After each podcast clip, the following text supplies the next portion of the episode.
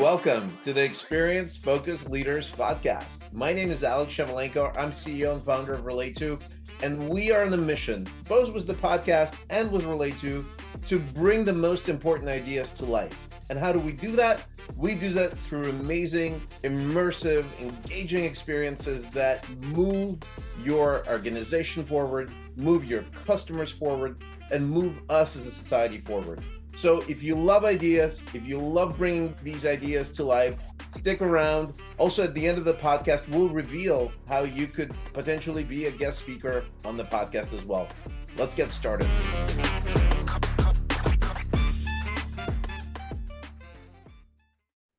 Welcome to the Experience Focused Leaders podcast. I am delighted to introduce you to Peter Fader the legendary Wharton marketing, pro- yes, legendary Wharton marketing professor, um, a serial entrepreneur, was an exit to the likes of Nike, and um, an inventor of the customer lifetime value calculation as we know it. He is an author of four books on customer centricity, really the definitive uh, set of knowledge you want to go from very high level to very detailed. Um, and um, I'm just honored to uh, to have him as a friend and a guest on this podcast after a few years of uh, working together, including uh, having Peter be one of the first uh, backers of Relayto. So thank you very much, Peter, for coming on board. Alex, I appreciate all those kind words, and it's it's it's people like you and technologies that you've built that uh, make it possible to do all the things that that, uh, that that you mentioned. So goes both ways. Amazing. Well, Peter, I, I think the reason you're the first uh, faculty member of any institution, even though we love the research that comes out of uh, of, of, our alma maters like Wharton, um, is that you really are the ultimate, in my view, uh, applier and doer, not just a researcher and a teacher. And um, you know, one of the stories that obviously I know is the the story of the Zodiac, a company which you founded, got venture backed, and exited very successfully to Nike, validating a lot of your research on um, on customer lifetime value, and backing that vision was a tremendous exit. And now you're um, a, a founder of Theta, which is doing the same thing for customer lifetime value based valuations of companies and businesses.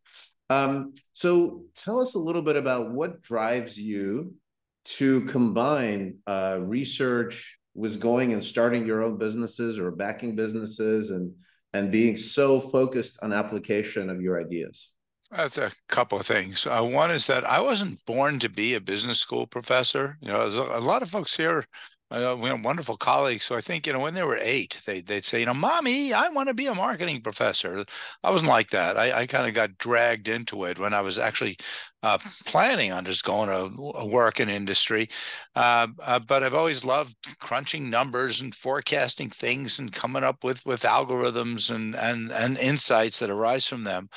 Um, so it's not surprising that I went uh, down this path to, to do the publish or perish professor thing. It did take some some coaxing by some of my my mentors uh, up mm-hmm. at MIT, um, but but once I was here. Uh, I said, I'm not going to give up my values. Yes, it's mm. going to mm. be publish or perish. Yes, I'm just going to be judged by, you know, how many academic articles I can get in, in journals that no one reads. I understand that that's that's the day job. That's the, what's going to kind of drive my my salary and professional success. Uh, but my inherent interest is still in watching people use this stuff and making better decisions and kind of raising their quantitative literacy and just viewing the whole field of marketing in a very different way. So I take those parts really seriously. And I'm fortunate that the research that I do uh, enables uh, that that kind of industry outreach. Just I just, I'm I'm lucky that I can kind of do both without them being uh, without them coming at the expense of each other. Well, I, I, think you're too modest because I I understand that one of the papers that you published got to be one of the most read um, marketing papers in the in the history of the of the kind of the channel. Do you want to tell it and ended up on Jim Cramer's uh, show. Do you want to tell us a little bit about that and can this is part of your happy latest adventure with Theta? So I think that would be great for people to know how you're really making marketing turn into dollars uh, Yeah, for so I- I- and companies. So let me back up and give the the the kind of the, the context for that paper, which again, it's I, I just like predicting customer behavior. The the ultimate behavioral metric is customer lifetime value. Um, you say I invented it, not really. I mean, the, the the concepts have been around for a while. A lot of people put lifetime value models out there. And what I've done is I've taken some of the work by other people, other smarter, more creative people, and just help refine it, improve it, add some bells and whistles, make it a little bit more accessible, motivate people to want to use it. So, uh, so I, I'm I'm not going to be too modest. Yes, I've ha- I've had some some really great contributions, but they just wouldn't be possible without other folks first putting the ideas out there. And for me, both academically and practically, I've, I've always wondered how well can we do with how little? Mm. So, so if uh, yeah, if I have a full transaction log from a company, I'm going to build great models. But suppose I don't. Suppose the data are limited in different kinds of ways. Uh, either uh, there's data missing, or the data is overly aggregated. There's a, a lot of different kinds of very practical data questions. And I've just always wondered, you know, first of all, how can we build the same models if we have the limited data? And number two, how much worse will they be? So there's been a big theme of the research. Uh, again, a lot of the papers were just to get more lines on my curriculum vita and get that, you know, salary bump.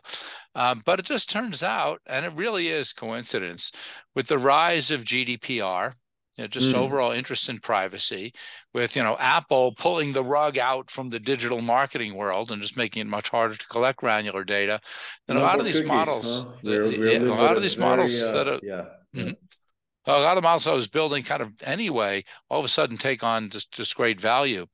Uh, and, and and the ultimate way of of kind of uh, of, of limiting data is, is less about technology and more about financial reporting.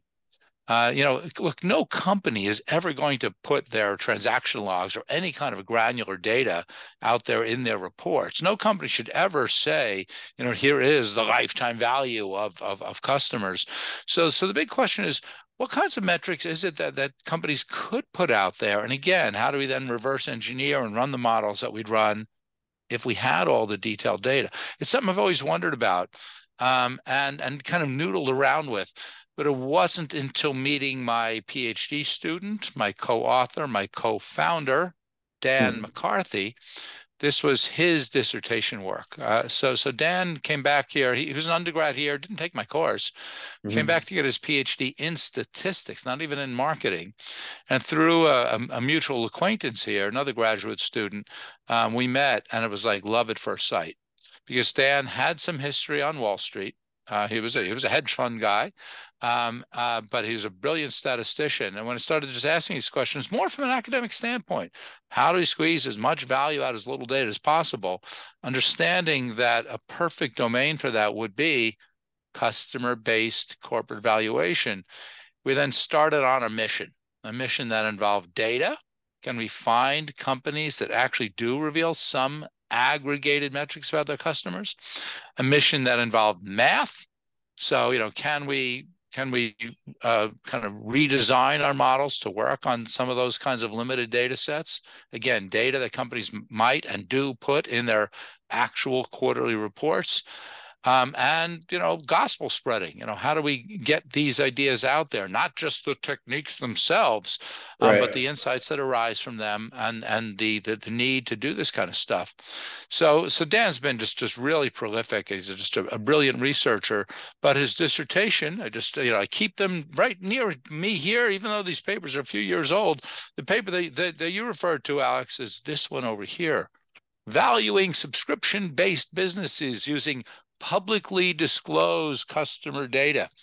Um, this this paper, when we first wrote it, uh, so this is a published version, but when we first wrote it, uh, it then kind of we posted on our website where people share their papers, a, a site called SSRN, Social Science Research Network, and this paper and then its follow up, you know, kind of rose right to the top of the list one of the reasons why they've been among the, I think this one is still the number one most downloaded paper ever. This one's somewhere in the top 10. Um, one of the reasons for that is because they're not only of great interest to marketing professors and marketing professionals, but also to finance professors and professionals. That this idea of customer based corporate valuation really is it's a wonderful crossover it, it, doesn't only help marketers say huh here's a nice domain where our right. insights our models can can can help but but but for finance and accounting people to say huh never thought about that before maybe we really should be looking more carefully at customer level disclosures, the role that they could play in valuation models, and the improvements that we can see in projecting future revenue, cash flow, EBITDA. And that's all we're doing is basically taking the frameworks out of finance and accounting, bringing in some marketing metrics, to, uh, basically showing how we can squeeze value out of some of that marketing data in ways that finance and accounting would have never thought about, but in ways that marketers have been talking about for decades best of all worlds. Um, and the nice thing about it, I'm going to give credit not only to Dan, but even to our academic reviewers. When we first started writing these things up, we did it almost just kind of theoretically. Here's stuff mm-hmm. you could do if you mm-hmm. had these disclosures. And the reviewers said, no, no, no, no, no. You need to name names. You need to name specific companies and tell us what they're worth in reality relative to what Wall Street thinks they're worth. So in this first paper, um, we did it, um, I, I, was going to say four, but not four. We did it two. So we had no interaction with the companies. We're just taking public mm-hmm. data about Dish Network and Sirius XM satellite radio.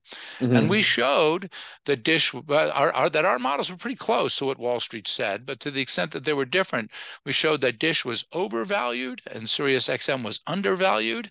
And here we are. Um, you know, six years later, and sure enough, their stocks have moved exactly in the directions that we said they should back when we were doing the research. And you were able to capture the publicly available data in this case in terms of their subscription numbers and movements and so on. Well, That's so right. here and- we go. So public service announcement. If you're a hedge fund uh, or private equity professional listening to this podcast here or YouTube video, please check out the work that Peter is doing at Theta Equity Partners. Is that, is well, that... we've kind of shortened it. So Theta CLV. Theta CLV is the new brand and it's the website is thetaclv.com. That's that right. right. That's, That's right. right. Um, and there's so many examples too. And I mentioned a couple in the published papers, but we do a lot of these other things for fun. So yeah. whether it's uh, uh, companies going public, you know, looking at their at their S1 filings, or other companies that just happen to put a lot of good metrics out there in the public domain. Um, so you know, so we do this work commercially more on the private side, working with private equity firms and, and other investors. Uh, but but it really is great to kind of show off and go out on a limb and say this is what, let's say, a Warby Parker is actually worth, as opposed to what Wall Street right. says. That's a great example where when they went public, they were grossly overvalued, but today they're undervalued, and we absolutely believe in what we're doing. Now, people shouldn't take stock tips from a marketing professor. That's always a bad idea. Um, but there's, I think, a lot of really useful insights uh, from the analyses themselves. Well, this is this is beyond the stock tips. You're basically creating alpha here, and um, I think what I love about this is the perennial challenge of the perception of marketers and CMOs is that they're these sort of fluffy, you know, vague, non non quantifiable things, or if they're quantifiable, they're kind of very lower level things like the leads that we get, and none of the focus on the um, on the you know either the customer dimension of it, uh, not as sophisticated about de-averaging that. You know, so let's back up a little bit and dive into, you know, what are the sort of the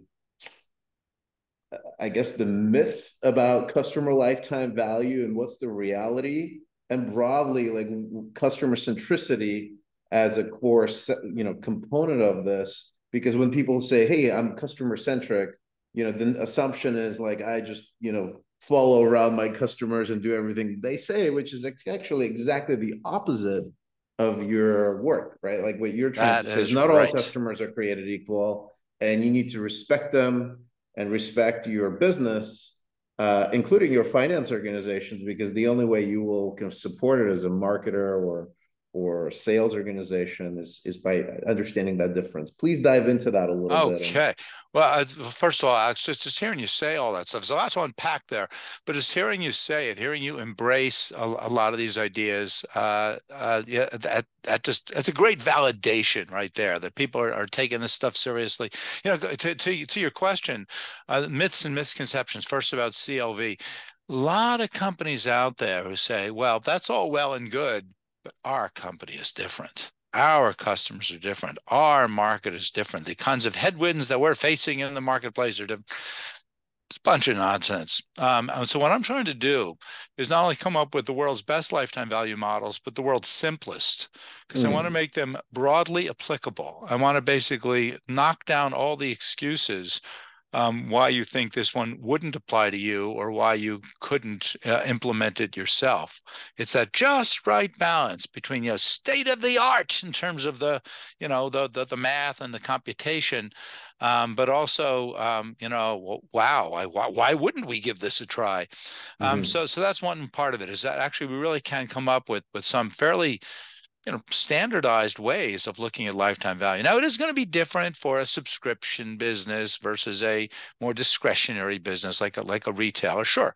We'll have different lifetime value model. So have about, you know, four or five or six different ones for different kinds of business settings. So that's number one. Uh, it, it can apply very broadly. And number two, there's not just one lifetime value formula. Too many people write these white papers and say, here is the formula. No, it depends on the nature of the business. You can't use the same approach for a subscription business as you use for a non-contractual discretionary business. So there's myth right. number two. And then myth number three is uh, there's a, a, lot of folks who believe that we can't, they, they, they actually uh, like the idea of forecasting customer behavior, but they, they don't believe we can do it over a lifetime. They, they don't believe that we can do it over really long horizons because once again, they think that things are going to change a lot. There's just a lot of stuff about customer behavior or just human behavior that's incredibly predictable over long horizons. Uh, and it goes back to what I was doing as an undergrad at MIT before mm-hmm. becoming a marketing professor. Um, I was on the path to become an actuary. Mm. Uh, and if you look at the ways that insurance companies come up with their rates, you know they don't know exactly when when you're going to die alex but they can look at people who share similar behavioral characteristics to you and say what percent of you are going to live to be 80 years old?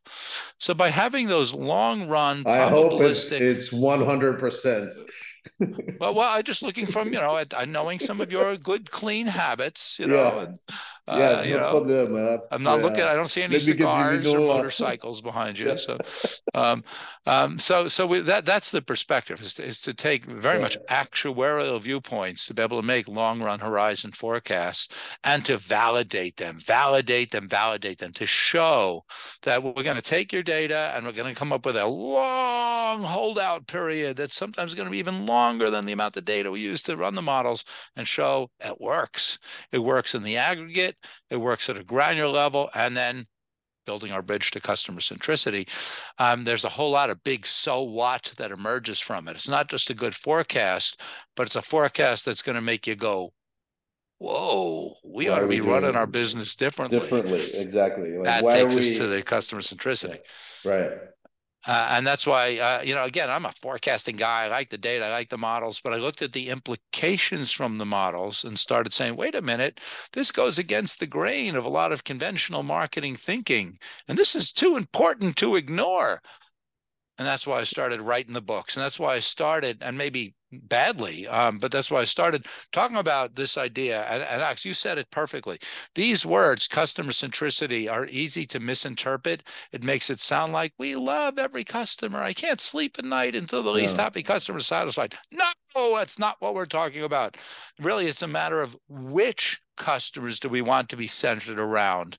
Or as the subtitle says, let's focus on the right customers for strategic advantage. Let's not you know, upset anyone. Let's not fire customers, but let's not pretend that we're going to be everybody's best friend either. And figure out how to find that balance, figure out how to allocate resources and to measure the impact of those actions. That's customer centricity. And what's interesting is, I think a lot of your work is on existing customers, right? We at, you know, at Relayto focus on oftentimes helping you acquire new customers. But the oh, two absolutely. are really connected, right? And sometimes um, people miss this part, right? Where if you do a good job analyzing who are the new, who are the customers that are succeeding the most with your product, fit or service, you know, who are easy to serve or cost, you know, cost effective to serve, who go on and spread your word, spread your message. For example, folks like yourself, uh, you know, we want to have more customers like that, right? And so then when we go out into the world, right, and build our demand generation or demand capture uh, strategies and tactics, we have this insight.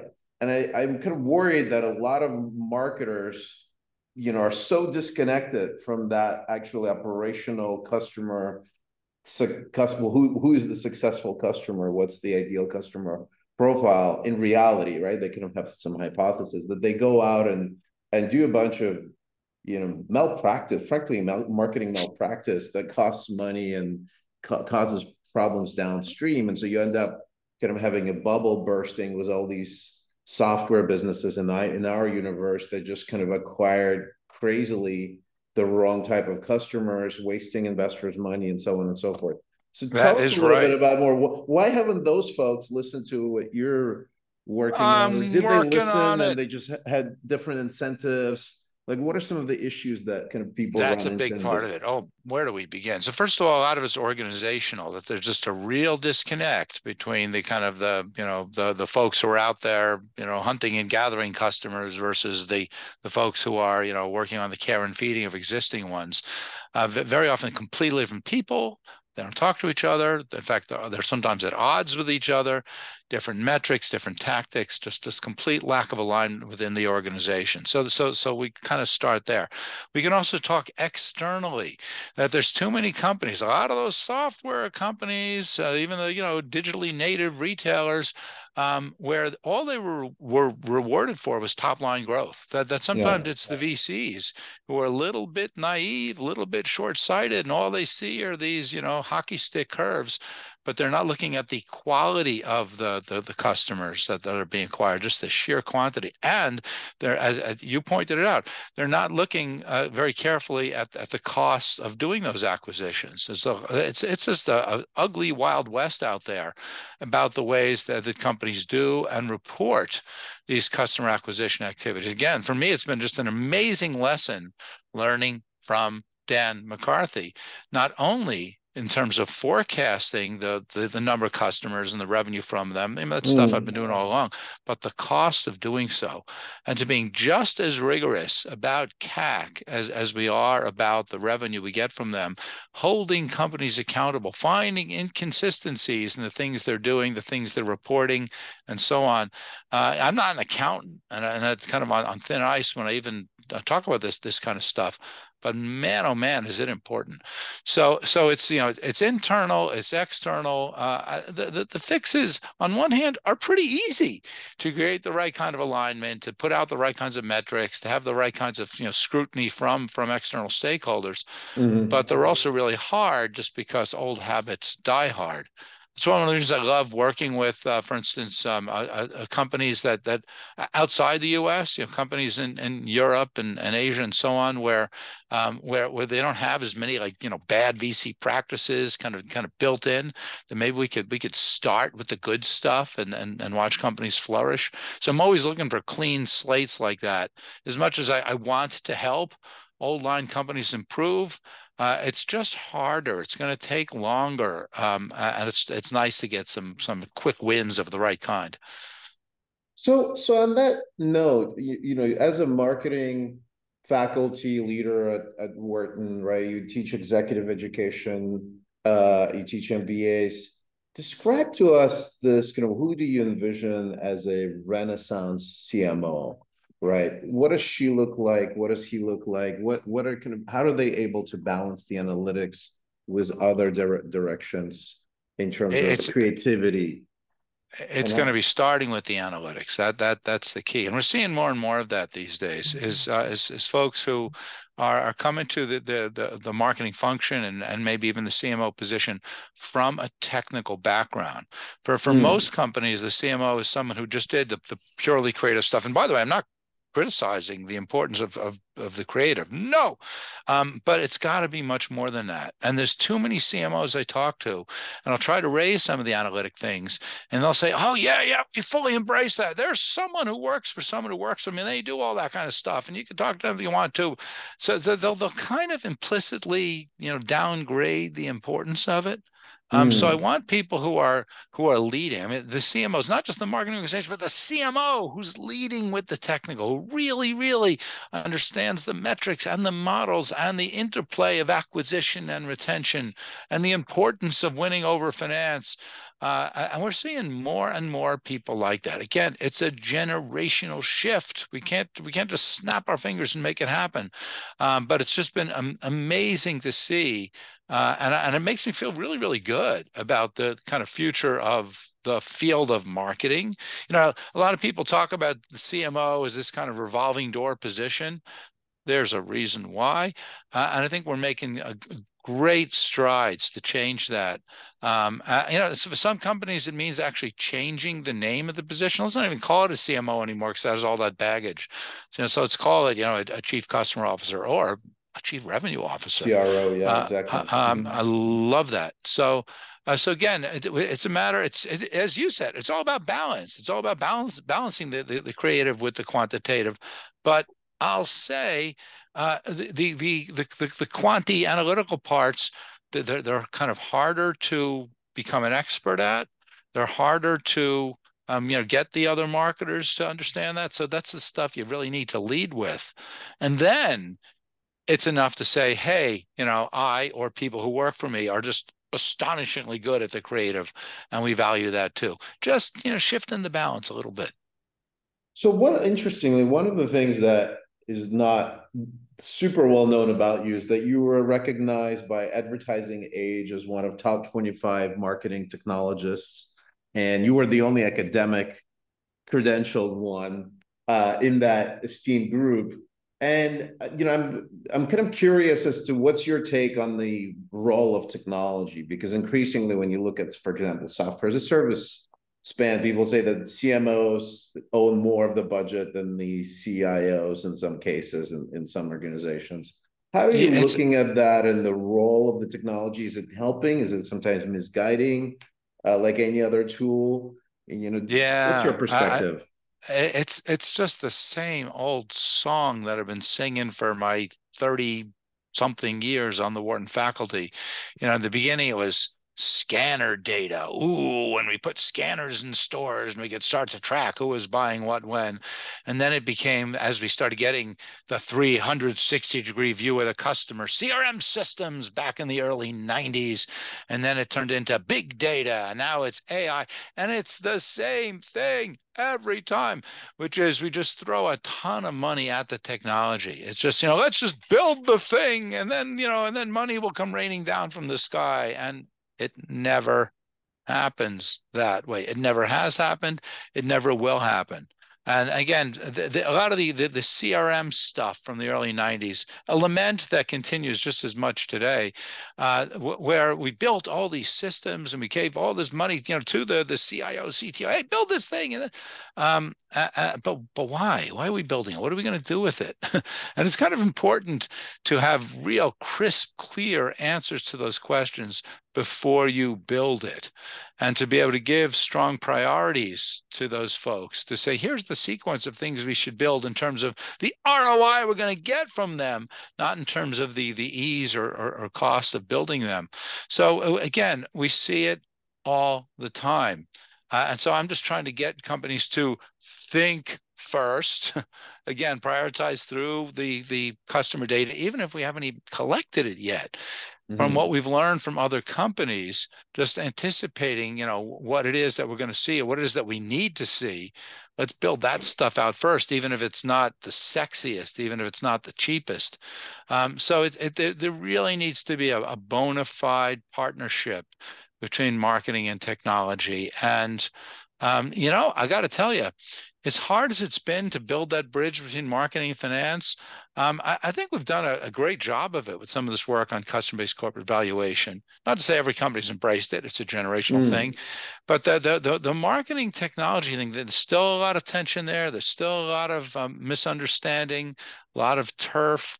Uh, and it's still a long way to go. And the problem is because technology keeps changing. And so we keep coming up with new technologies. And just as we're kind of figuring out the old one, it's like, okay, here comes the new one. Um, so that's a really tough thing. And it's just hard for a, a CMO, even for a CEO, to step yeah. in and say, wait, wait a minute, wait a minute. We're going to walk before we run with this thing.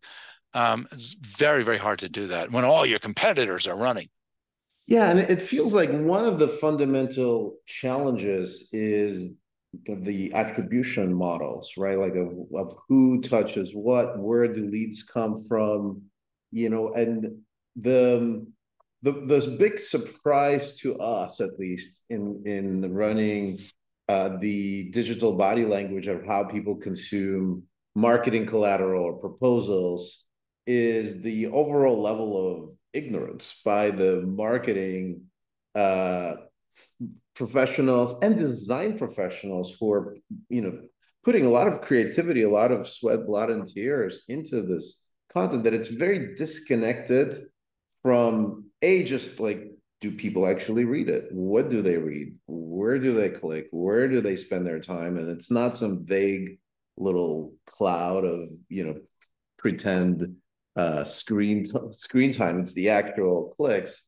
And so discovering that just opens people's eyes in terms of what's working and what's what and where they could allocate the resources, which is another big part of marketing spend is actually, you know, content creation and and then driving people to that content.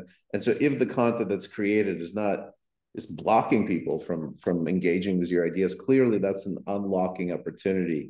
So what's your take on having gone through years of actual behavior analysis, and you talked about it a little bit.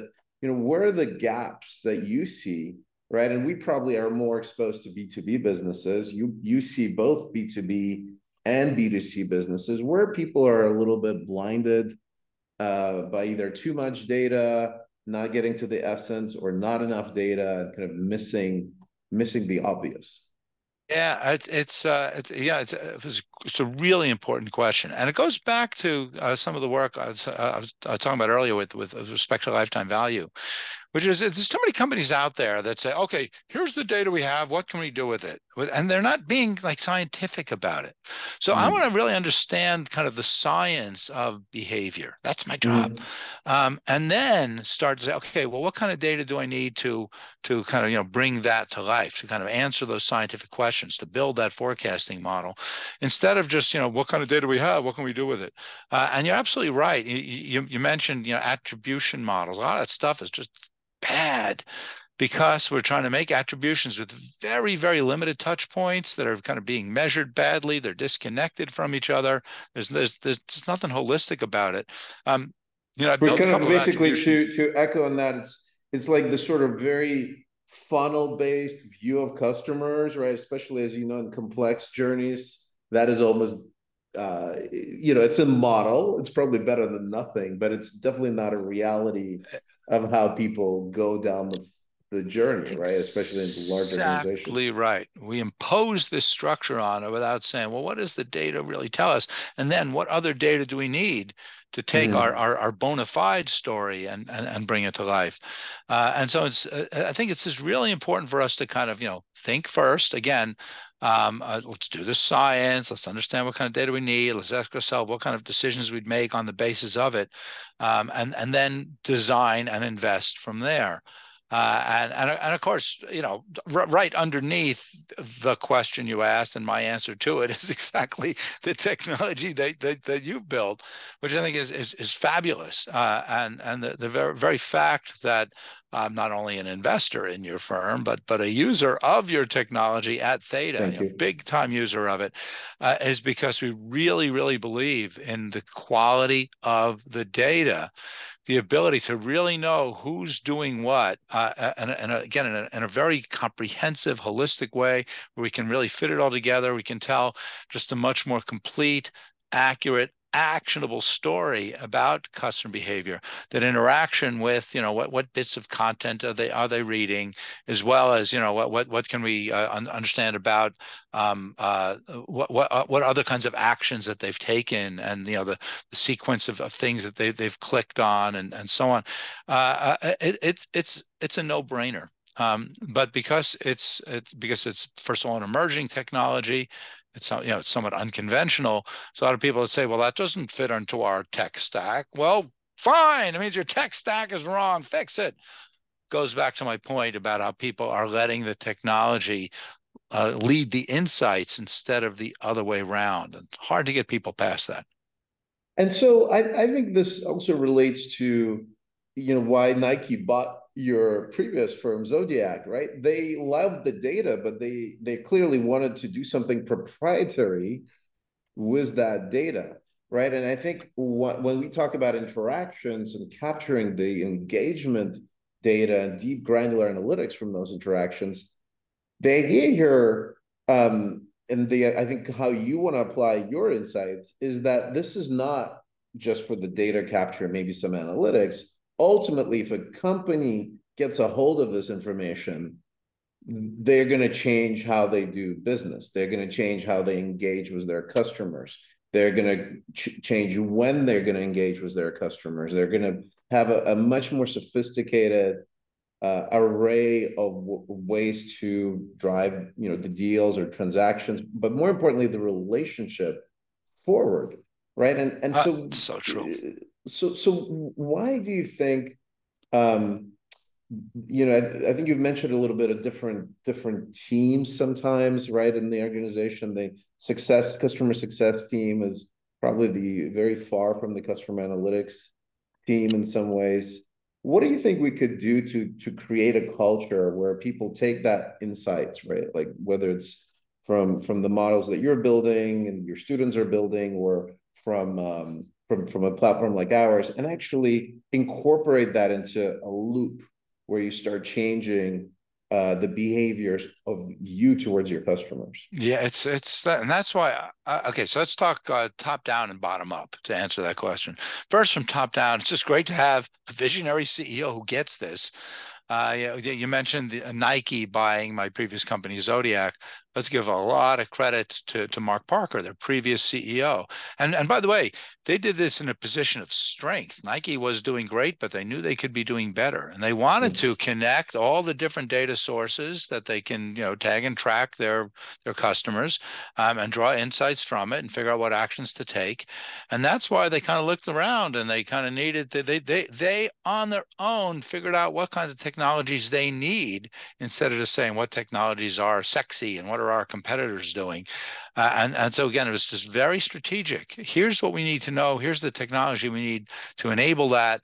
That's exactly where uh, where Zodiac came in. It was it was just great to see the way not only them buying the firm, but the way they then integrated it within the organization. So you know we'll see those kinds of top-down examples. Um, again, I wish there were more of them, but from the generational standpoint, I think we will we will see more of them. And then there's the bottom up. So what I want to do, again, this is self-serving. Maybe it's it's.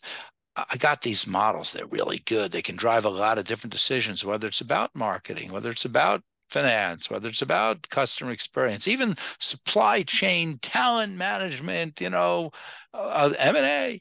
Um, and uh, so so my job has been and that's this is really more about what goes on in book number two um, mm-hmm. so how do we implement a winning strategy based on lifetime value so how do we come up with a use case for each part of the organization so instead of trying to you know force the people in r&d or accounting to say here's our models you must use them to say here's why you want to use our models here's why you're going to be you're going to find greater success and be a better internal hero and why hey we can work together um, uh, uh, uh and so it's so that's on me to basically come up with those seemingly unrelated use cases that that relate to the models.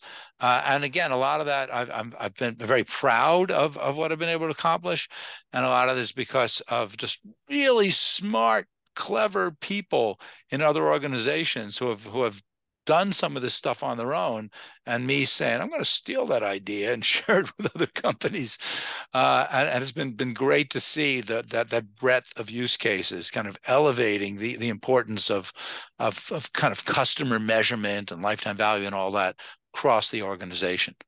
I love hearing Peter how you take ownership for distributing your ideas and your research and your insights and you know anybody who's watching this or who's listening to this can't but feel the energy and excitement that emanates out of you and the passion for your work. Um, and i'm not surprised that your students want to go in business with you and and uh, and do uh, you know do companies together and and apply the research. So tell me a little bit about how do you personally you know, continue. You've been teaching for nearly 35 years. Um, if my math is correct, you correct me. Uh, oh, it's more than that, but it's all good. That, but I, I, like being younger. there you go. Um, you're you've got the passion. You're you've got fans uh, of of students. You know, collaborators. Um, what do you what do you you, what do you think about besides the model and the analytics in terms of bringing your full self into how you communicate and how do you create these changes in other people, other organizations um, that you know you're you're impacting with your content? So it's it's a combination of, of things. N- number one, um, I, I, I, just love this stuff. It's it, I just find it inherently interesting. You know, for a lot of faculty, it's like, oh no i gotta go teach. I'm gonna turn my brain off because i gotta go into the classroom. And, and, and no no for, for me it's I, I i teach my research. I commercialize it, it all just all fits together. It's really really nice. It's it's kind of seamless in a way. Um, so so that's i i it's it's really really fun. Uh, number two not a lot of people do it so a lot mm. of hmm. the, the, not just the lifetime value thing, but even these actuarial models that I referred to, they're not very common. You know, for every one of me doing these probability models, there's 10,000, you know, machine learning people out there. And, that, and that's powerful stuff. I'm not knocking it. But I, it, so part of it is there's kind of, I'm, I'm on a mission from God. There's a lot of gospel spreading just to try to get some of these methods out there because they're really good. So, you know, work. if I'm not going right. to do it, who is? Yeah. Um, and finding the interplay between them and, and other kinds of methods. Uh, and so that's number two. And this is going to sound really weird. But uh, remember, I wasn't like born to do this stuff. Uh, and a lot of the models that I'm using now I didn't even understand. I couldn't have done the math when I first started as a professor here. Um, and so th- are a lot smarter people out there. So I came up with all kinds of tricks and, and, and gimmicks to try to learn a lot of the stuff myself. Um, and I just find that, you know, hey, if it worked for me, it's going to work for other people. So, so when I'm teaching this stuff, it's just great to see the light bulbs go off. It's great to see people who either they're either math phobic. Oh, I never want to do another integral mm. in my life, um, uh, or, or, they love math, but they've never found the right application for it, and to get them to see, ah, this is what it's all about. Um, so I, I, I, just love the teaching part of it. Uh, that even if it doesn't lead to to great research or, or great commercial applications, it's just a, it's just a, a, really fun three hours to to kind of talk to people about this stuff and get them just to kind of you know think about the world a little bit differently.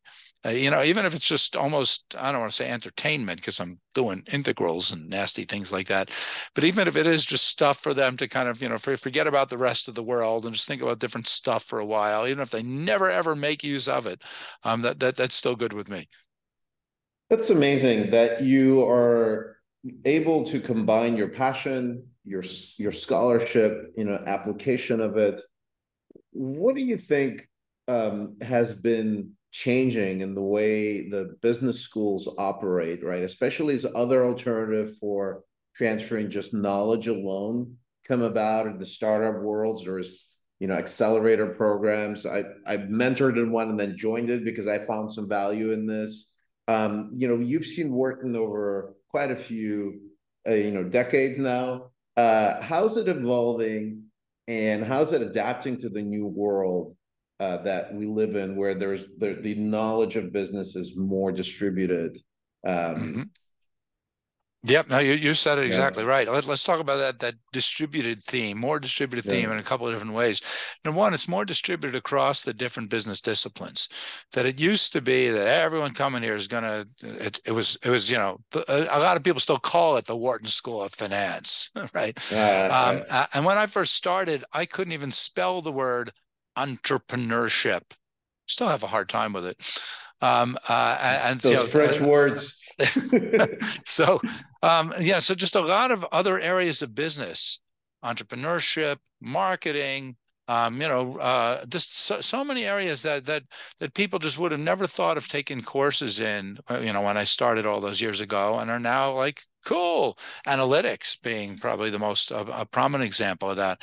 So there's just much broader interest across the disciplines. There's much more of a balance mm-hmm. if you mm-hmm. look at the enrollments in our courses. Now, finance is still the big Kahuna. Let's let's not deny that. Um, but but you know, marketing, statistics, operations, uh, it's, it's it's it's much uh, kind of fairer uh, than it used to be.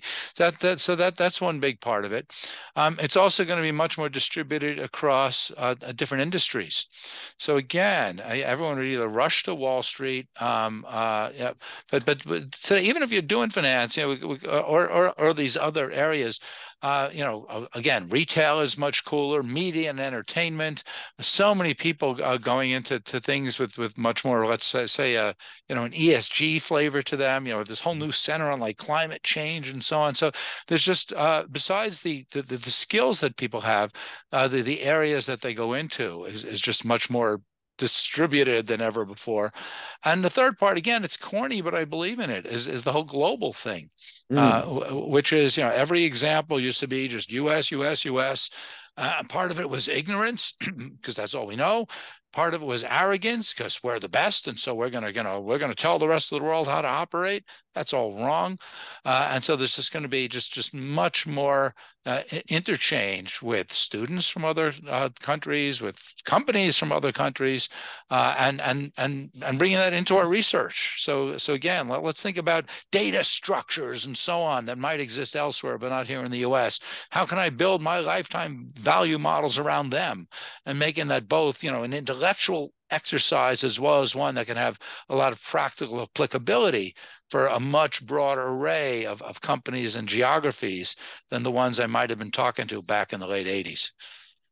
So that's fascinating. Let's touch back on the international theme a little bit. So, um, lots of companies, when they expand to the new markets, they take the model that works in their core market uh, they kind of forget that it took quite a few years to get to that market, that there were early adapter segments and and then later moved more to mainstream. And they plunk that model into their kind of emerging markets and then have some disappointing results until they restart almost treating it as a as a new venture with some you know benefits of lessons learned but not one-to-one comparison how does your research help companies uh, avoid making these mistakes and kind of uh, maybe uh, you know try to understand the the mom, the moments in the market and how do you help change it over over time? Alex, you're so good at setting up these questions. I love it. Gives me a chance to kind of wave around book number three. Okay. um, so let's kind of abstract away from purely the you know uh, international market entry piece to the ask the broader question just about as we acquire different cohorts of customers, even if we're doing it purely domestically, right. um, let's understand how each of those groups of customers are different from each other, how we can anticipate what the next group is going to look like, and kind of build our business in a way that's forward looking instead of saying, well, what well, what did the customers look like? So, a really big part of my research and a really big part of book number three, the customer base audit, is the idea of really understanding customer cohorts. So, when we're analyzing a customer base, we're not just analyzing the customer base. Yeah, we don't want the averages. Always, we don't exactly. want the averages. And, the, yeah. and so exactly your point. So the first way we're going to de-average First way we're going to do it is to break it down into cohorts. Let's look at the tranches of customers that we've acquired, usually at different points in time, although it could be different geographies, different channels, different whatever. But let's focus on points in time um, and just understand how they're different from each other in terms, first of all, in terms of just their their overall goodness. Are we acquiring better and better customers, or more frequently, slightly worse, slightly worse customers. Um, uh, and then let's de-average on that basis as well. Why are they worse? Is it because they don't buy as often, they don't spend as much, they don't stay as long? Um, so that that de-averaging ripples down. But the idea of, of, of doing analyses on a cohort by cohort basis to play connect the dots across those cohorts to understand what that next one's going to look like, to make sure that we're in a position to A, not be surprised when we acquire those customers, and B, to find success with them. Uh, uh, it's kind of obvious to talk about, but companies tend not to do it really well. And one of the reasons why is because they've never really thought about it's one thing to think about the, the companies that we're going to start with the US and go to UK and then go to Germany and then um, but uh, but but underneath all that would be the customers. And when we start thinking about the customer cohorts and, and even asking ourselves, how are the geographic distribution of those cohorts shifting? Um, it's going to be just so much more insightful than just pretending that either the next one's going to be the same as the last one, which is not true, um, or that uh, we'll figure it out when we get there, um, which is so mm, cohort level analyses. It's so obvious, so easy, but it's not nearly as, as common as it should be. Well, brilliant way to wrap up. Where can people find uh, these not obvious insights or obvious insights that are not getting done, Peter? Where can they find you? Where can they find your books and your your company? Uh, guide us a little bit on that so that uh, sure. this would be an actionable insights, which is what we, are all about uh, with um, you and with us. I love it. So, well, first of all, if they want to find me, I, I don't, I don't hide very well. So, you know, Google my name, you'll find everything. Um, the, the, the, and again, the, the three books are easy to find. If you just search Fader, customer centricity, it all, it all comes up. Um, I do highly recommend for folks to take a look at, at Theta, at, you know, thetaclv.com. Uh, not just because it's, you know, the business and I'm trying to drum, drum up stuff here, but there's a lot of really cool content there that, that um, we've done. Uh, and, and, and you yourself have dealt with with Tara Heptonstall, our, our wonderful marketing person. Um, she's kind of my my mouthpiece to kind of take a lot of these ideas, a lot of these methods, and make them very very accessible and make them very interesting. And so Theta has been just a, a wonderful outlet of whether it's you know formal analyses and corporate valuations or just think about blog posts and so on. A lot of great content there. Uh, again, a lot of it powered by your own wonderful company. Um, and uh, it's it's just it's good to have this stuff out there. And I really do hope that if people do find any of it interesting, even if they don't necessarily agree with it, but they want to find out more and learn more, connect with me on LinkedIn, follow me. I, I was going to say on Twitter, on X, X um, at Fader P threads too, um, and uh, and and it's uh, uh you, have already uh, uh, mentioned my my passion for the the topic. It's a conversation that I look forward to to keeping going with you and with anyone else who's interested. Brilliant. Well, couldn't recommend this more to my audience. Tara is wonderful. Peter is wonderful. Theta is wonderful, and the research is going to change the way you run your business. Thank you very much, Peter, for joining us on Experience Focused Leaders. Absolutely, my pleasure, Alex. Keep up the good work.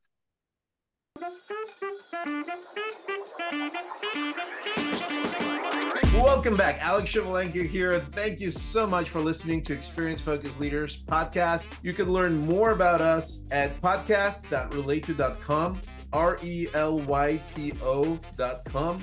obviously, we would love for you to send this to people that you know who would be great speakers, or just share the nuggets that you took away from this episode with your community on social. And you could learn more about what we're up to on relayto.com. You could certainly connect with me on LinkedIn, where it's just very easy to spell my name. You have to have a master's in Ukrainian. It's Shevelenko, S H E V L E N K O. Would love to connect so that we can move together the way the world communicates about its most important ideas. Thank you for listening. We hope to see you next time.